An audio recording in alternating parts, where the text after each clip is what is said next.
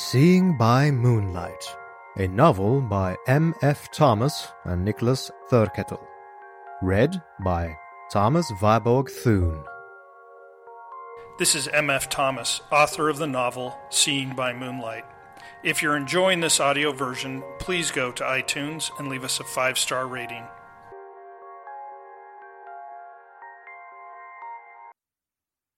fifteen. Three tests at Peenemunde. The first one was unmanned, the second and third piloted. Doctor Biscoe stared out across the Baltic Sea, as he might have as a young medic sweeping and securing this hidden base over fifty years before. Our friend Egger was on the list as test pilot number three. He was pretty happy we put a stop to the tests. Alex interrupted his reverie as they continued across the countryside to an unguarded part of the base fence. But they'd already deafened him and cut out his tongue. Biscoe gave him a cold look. But he was alive. He lived this long. The others didn't. All three of the America rockets failed. First two burned on the launch pad. Third one got up in the air, then took off in a horizontal line and crashed. They never tracked it down. By that time our bombs were falling on them, but we found it. Alex looked at all of them and realized that here was something he might know that they did not. But they were building another rocket in Nordhausen. Do you know if that one launched? And now all the patrol members stopped in their tracks, and it was clear that they absolutely had not known. "How did you learn this?" his mother asked, an edge to her voice. Elisa found a secret file room at the school. She had no idea about the rocket program, for your information. I have some of the records we took back at our hotel. From what I could see, they were assembling material in Nordhausen for one more manned rocket. I don't know if they ever launched it. But they did, Merton Pletcher sputtered as he spoke, his words driven by the helpless surge of old memories slamming back into his thoughts. That was what he meant. It must have been, when Victor died. Terrible new star in the heavens. That's what Udo claimed Victor said. Biscoe chimed in with a contrary tone. We always knew that was a possibility, but why would that be cause for a damn rush now if they managed to get a rocket up back in nineteen forty-five, even a manned one? It didn't come back down and blow anything up, and whoever the man was, he obviously didn't win the war for the Germans, did he? Udo said that Victor was afraid, deathly afraid, and guilty about that launch. Alex kept hearing that name. Who is this Udo? He was the last man to speak with my father. Where is he? Alex's mother answered. Udo is dead. He died setting off a bomb to help free me.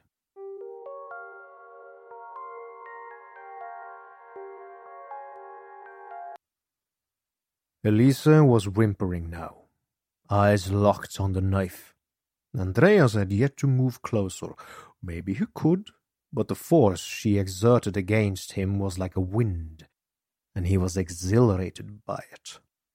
What a gift, he declared to her. I think you have never pushed against someone with such strength in your life, and it is all for me. Thank you, most beautiful one. Thank you. Were there sounds outside? Stealthy feet brushing through the grass to take them. He couldn't tell, and didn't even care. His hearing seemed to have hollowed, all his senses locked and tightened around her, the fullest, most delirious consumption of her. He reached forward through the compressing, thickening air, stretching the point of the knife towards her. She could have scooted backwards in her chair, increased the space between them, forced him to struggle more. But she didn't. Did it take all her concentration to maintain this bubble of resistance? Did she not dare break her gaze? Her fear was the only thing that weakened it. When she recovered herself, the great pushing sensation seemed to double, and his arm froze in its path. The tip of the knife was less than a foot from her lovely neck, but she had ceased to look at it. Her gaze was back on Andreas, fierce and defiant. "They were going to kill me," Andreas said, face twitching. "I stole that death from them. I stole it for one extra day, for you. I am sure I will die, and I do not care. This is the greatest day of my life."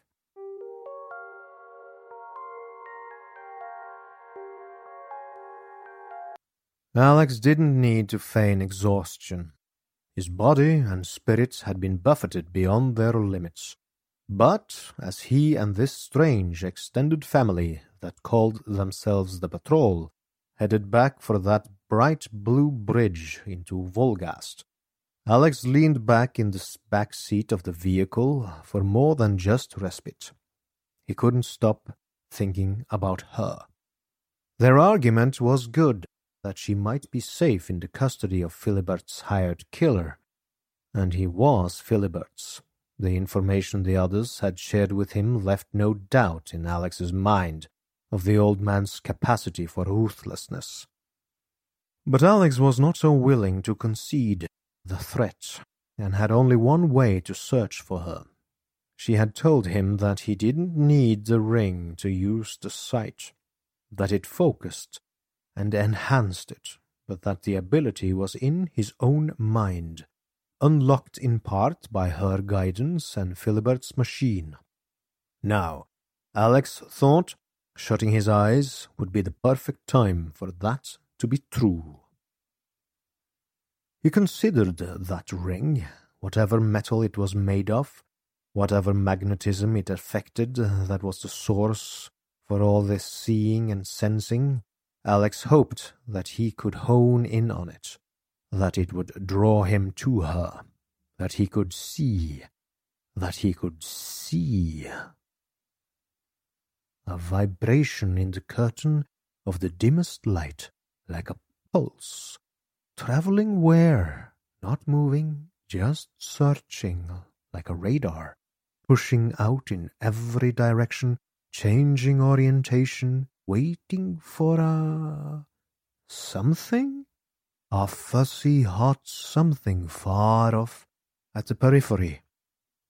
No image to jump into, but something to concentrate on, to refine, to coalesce. She's in a room, in a chair, and... "Alex!" His mother's voice rang him back into the world, and, like a dream dribbling out of his memory, he lost the picture in seconds. Frustration boiled over. Damn it! I had her! I was starting to see her! The patrol members in the car looked warily at each other. Even Alex's mother seemed to show a new caution as she tried to acknowledge this. "It is amazing. You're developing very quickly." "That is good. Was she... Uh, was she alive?" "Yes, but I don't know if she's okay." "Be relieved she's alive, and save your strength. We need your abilities now. There is a mystery that has been waiting to be solved for over fifty years, and we are running out of time to solve it." They had arrived at a farm, an unremarkable place in the country outside of Volgast. It was still early morning, and things were quiet. Alex spied a John Deere tractor out in the summer green grass, a sudden touch of Americana, perhaps providing some comfort. Pletcher killed the engine. "I'll talk to him. Wait here." Already Alex could see a middle-aged man approaching from the farmhouse, large-boned and well-sunned, but with only little grey tangles of hair left by his ears to match his whiskers. He met Pletcher halfway, and they shared a tight handshake, deeply familiar, though not quite warm. Another man appeared behind them at the farmhouse door, an older man with a deeply bent back, descending the steps with a cane in each hand. His shoulders were still broad from a lifetime of work, but clearly the tending of the farm had passed from father to son. "Who are they?" Alex asked his mother. "They are nobody," she replied.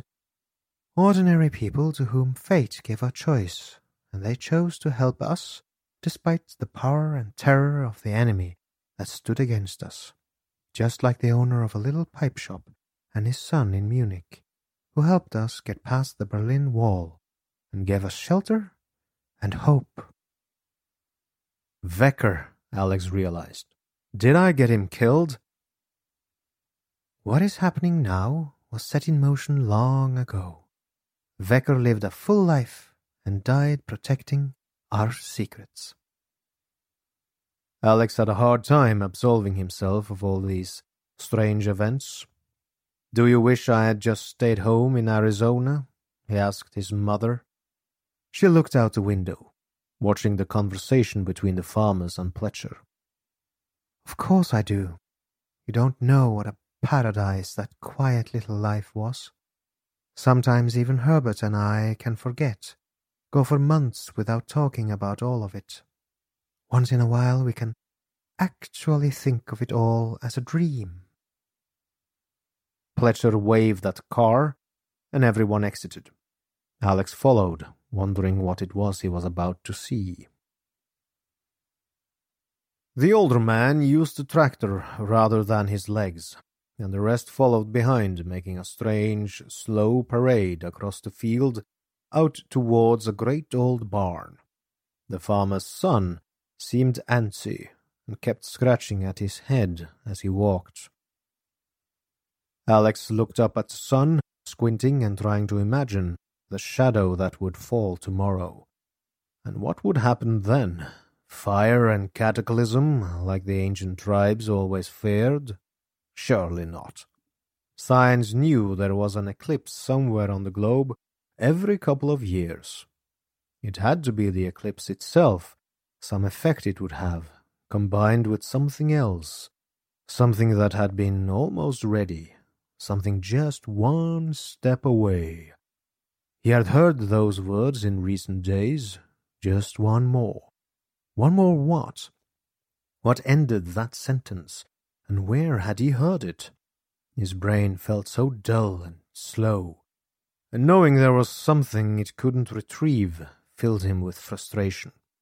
A clap on his back jarred him out of his thoughts. It was Pletcher.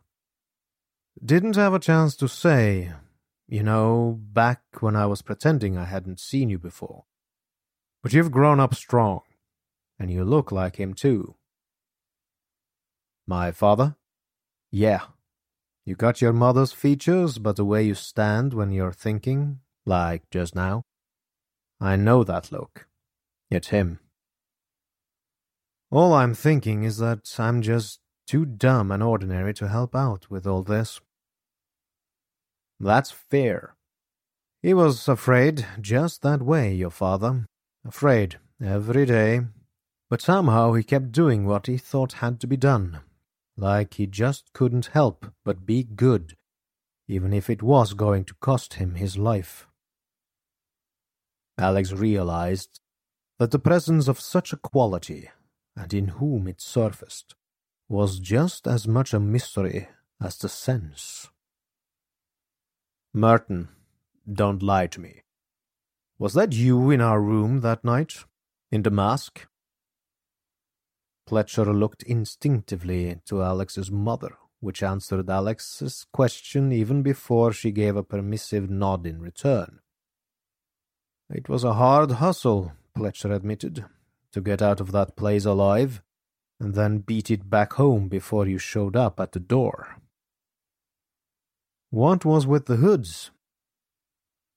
They're made a bit like the hat, except the idea is to reduce the influence that people can project over us. We don't get much chance to test them, but we had so little time. We had to put everything we had into that effort, including two lives. Alex still felt shut out from the truth. For Elise? Why her? Sensing reluctance, he stopped walking and raised his voice. Wait a minute. The others paused and looked at him. Why her? And don't just say it was to keep us apart. His mother sighed and turned to walk back to Alex. She laid a hand on his cheek, and he flinched, resistant to any distracting affection. When you are around her, you feel stronger, yes? He nodded. And you find yourself drawn to her, even in a kind of awe. Alex couldn't hide his recognition of what she described. She continued. That was Philibert's gift too. He was magnificent. Even just to look at him, with every lesson and treatment we lit up further, and we found we drew strength from him, even when we weren't in his presence. When he was ill, or experimenting in a way that dulled his powers, you could feel it. I could feel it all the way in Arizona, even after so many years had passed, and I kept wondering if the old horror of a man would ever just die. We knew that she was born sharing this gift. There is, at least, something genetic to it. And we know that she will inherit the foundation and all his assets, including the school. Whether she is aware of his true purpose yet or not, he is preparing her to take his place. We need to know if she could be convinced otherwise. Alex felt heat under his brow. Well, you picked an awful way to do it. She knows you're the ones who bombed the temple. You're her mortal enemies. She's not going to hear your case now. We're here, Biscoe cut in. The barn was even larger than Alex's first guess.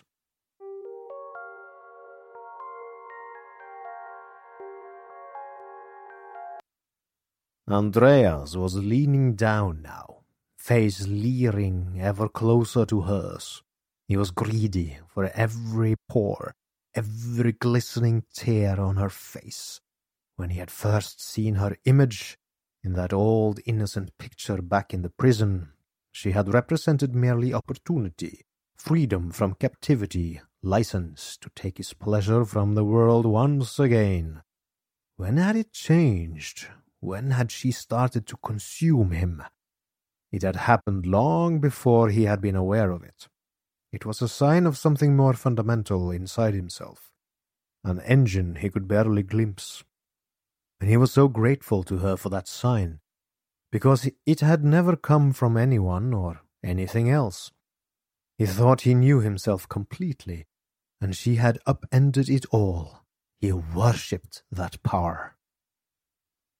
Without even blinking, she spoke. Spat in his face. Hot fury exploded in him. Indignation and shame and the deepest sense of violation overrode all his thoughts, and suddenly all he could picture were a thousand ways to lash back, a thousand futile violences that would never, ever restore what she had spoiled in one petty. He looked down and realized he was halfway across the room from her again. In those seconds, where he was not master of himself, his body had staggered backwards. Even as visions of revenge continued to pulse vividly behind his eyes, he recovered himself and found new reasons to admire her. She gave back nothing, but held her willful expression, alive and fighting him still. But he had tested his means, and they had worked. You make me angry, but it passes. It is a moment. My love is stronger, and it is perpetual." And again he stepped towards her.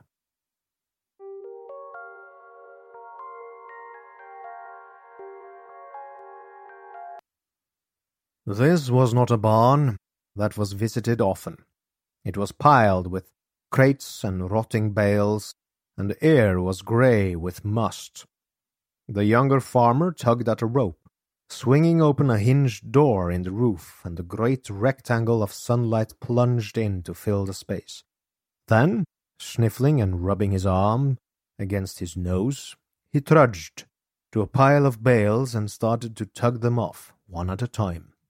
He paused for only a moment, to look challengingly over his shoulder at Alex. Alex got the message and went to help.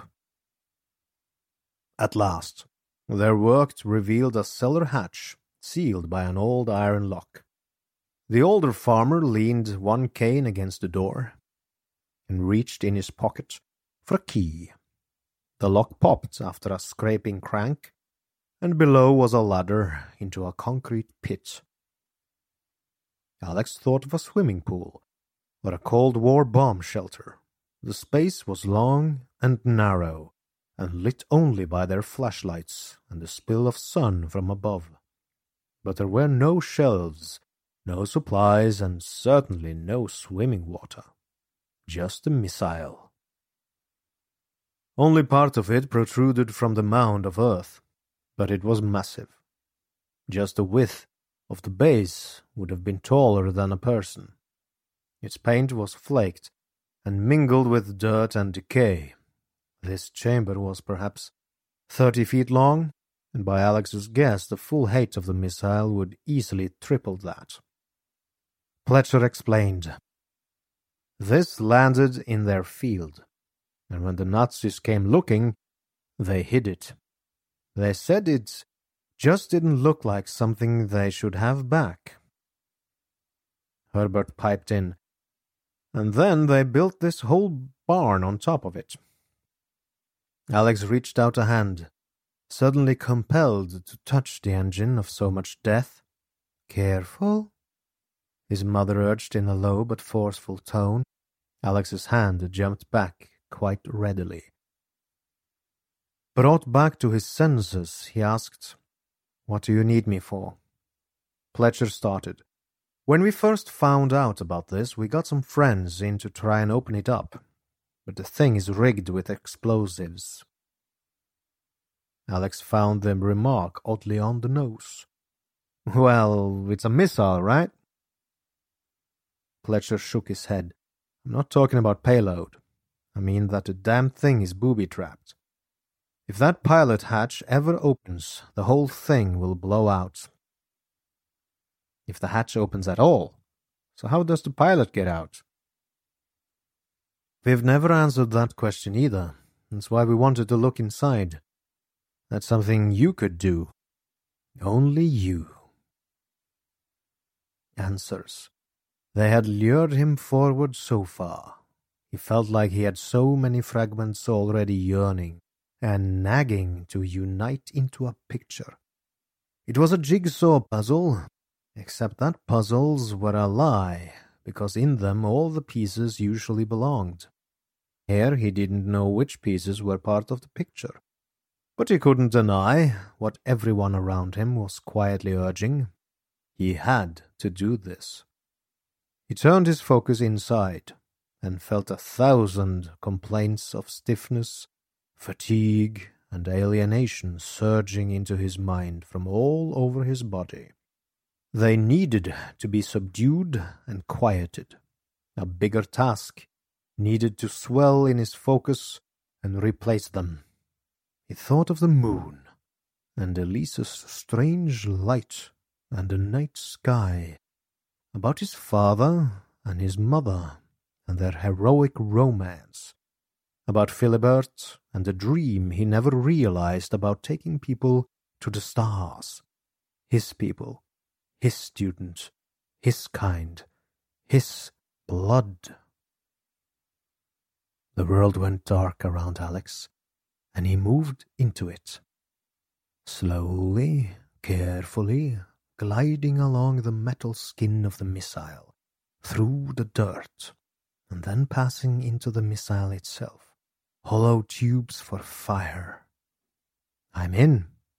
Alex sent the words back to his body to speak. If anyone spoke back to him, he heard only a garbled echo. Skills not yet honed. No matter. The cockpit, it's all gauges. There's no steering here, no controls, just tubes and... A moment of revulsion. But did he feel it? Was the body he left behind feeling nausea at this sight? Or was his mind simply remembering how he would react if they were connected? The lack of sensation was queasy in its own way. The pilot is here.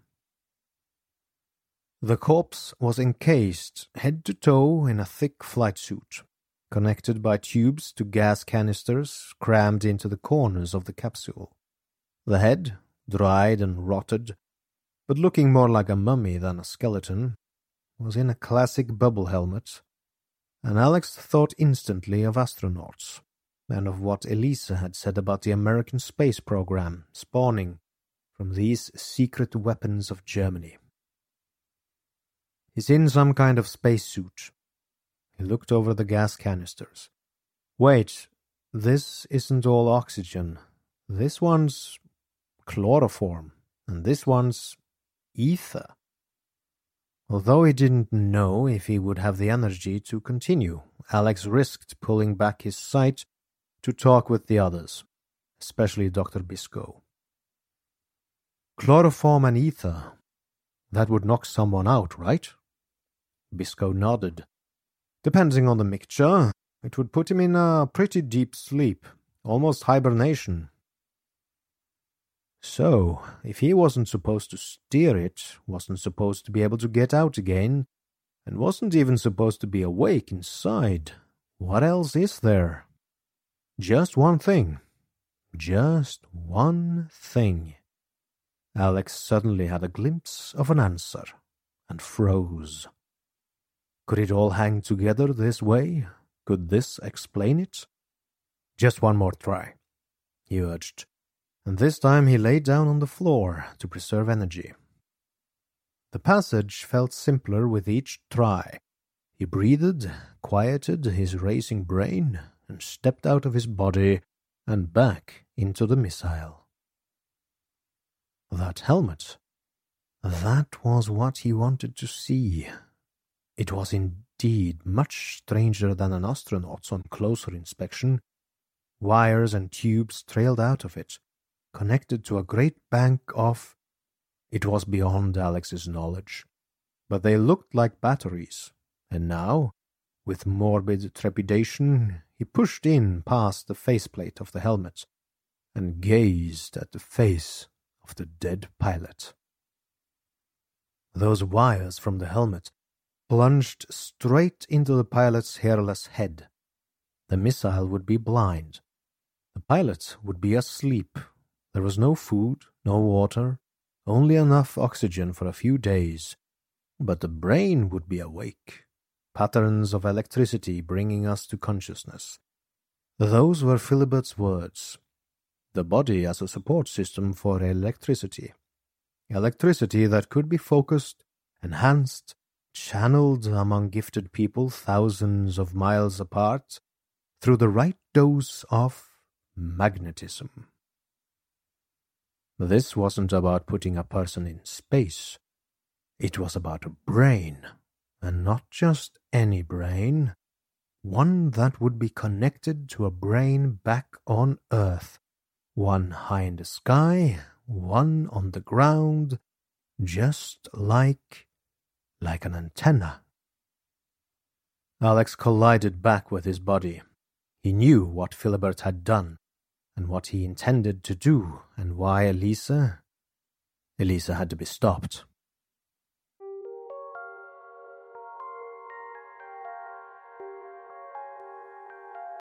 Andreas took no indulgences now. He had his goal, and that was all.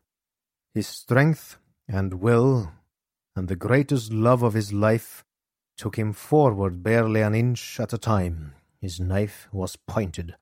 He would not allow her to suffer prolonged bleeding.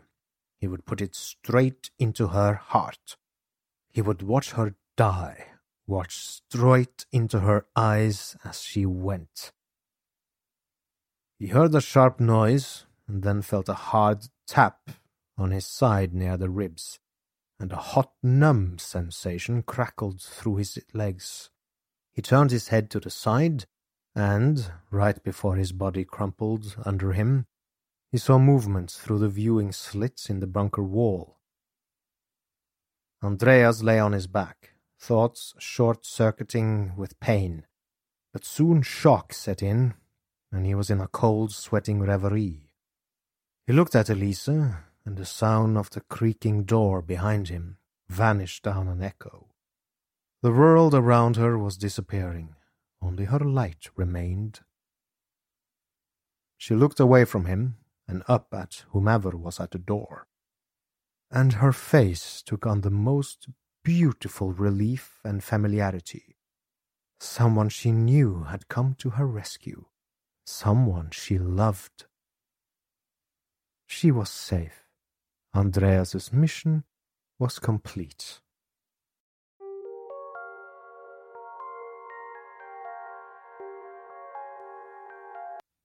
Sixteen. Just out beyond the meager skin of gases that holds all life on Earth, safe from the void of space, out in the most absolute of absolute silence and emptiness, there is the river. It is a perpetual river that feeds itself, refreshes itself, and always, for uncountable years to come, will return to itself.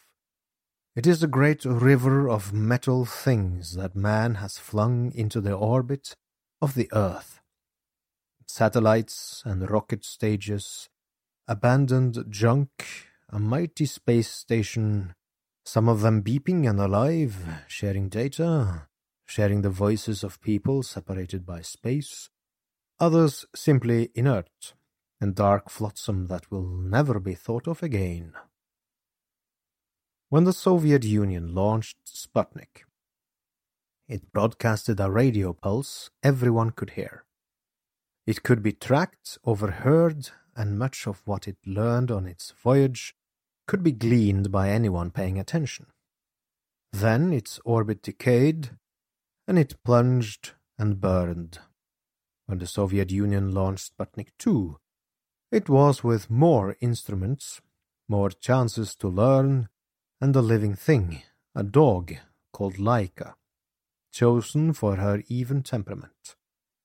They had made provisions for her to be able to eat, drink, and survive, for as many as ten days before she would be euthanized with poisoned food. Instead, she died within hours of launch, both from overheating and the overwhelming terror of the experience. And the orbit of Sputnik two decayed, and it plunged and burned, but higher up than either of them, broadcasting on no radio frequency, with no instruments, sending no signal humankind had ever imagined to search for or detect, was another piece of flotsam that was already there when they arrived. And while some day its orbit would decay, and some day the ramshackle and wildly experimental technology on board would lose its capacity, it still floated in the great river of gravity, dark, silent, and undetectable. A body was inside. It was a body any conventional science would call dead. A body that had been blasted into space with no tongue, no eyes, no ears, and for those final crucial calculations of weight and space, neither arms nor legs. Monstrous surgery. Accepted voluntarily. All that remained was a brain, a brain whose tissues were refreshed by an artificial fluid, a brain whose activity no longer involved thought or memory, or identity. What remained was the simplest pattern, almost nothing in itself, but its mere presence meant everything. It was stimulated from within the capsule, and enhanced by a strange metal. And from there in space, it had a purer exposure to the powerful magnetism of the moon, where some knew that more of that strange metal could be found. In precisely one aspect, and no other, that brain was now more powerful than it had ever been when dedicated to the purpose of being a person, and that same strength found its way to a pattern on the ground that vibrated in sympathy, because they were so nearly the same. Out in the black vacuum, in a dead metal shadow lost among so much junk in that river, the brain of Gerfrid Lore lived on, and channeled its power into that of his brother, Philibert, who had won their last contest of strength in order to stay on earth. Each brother had been ready to make this eternal gift to the other. They had never spoken this pact aloud. They did not need to. They were twins.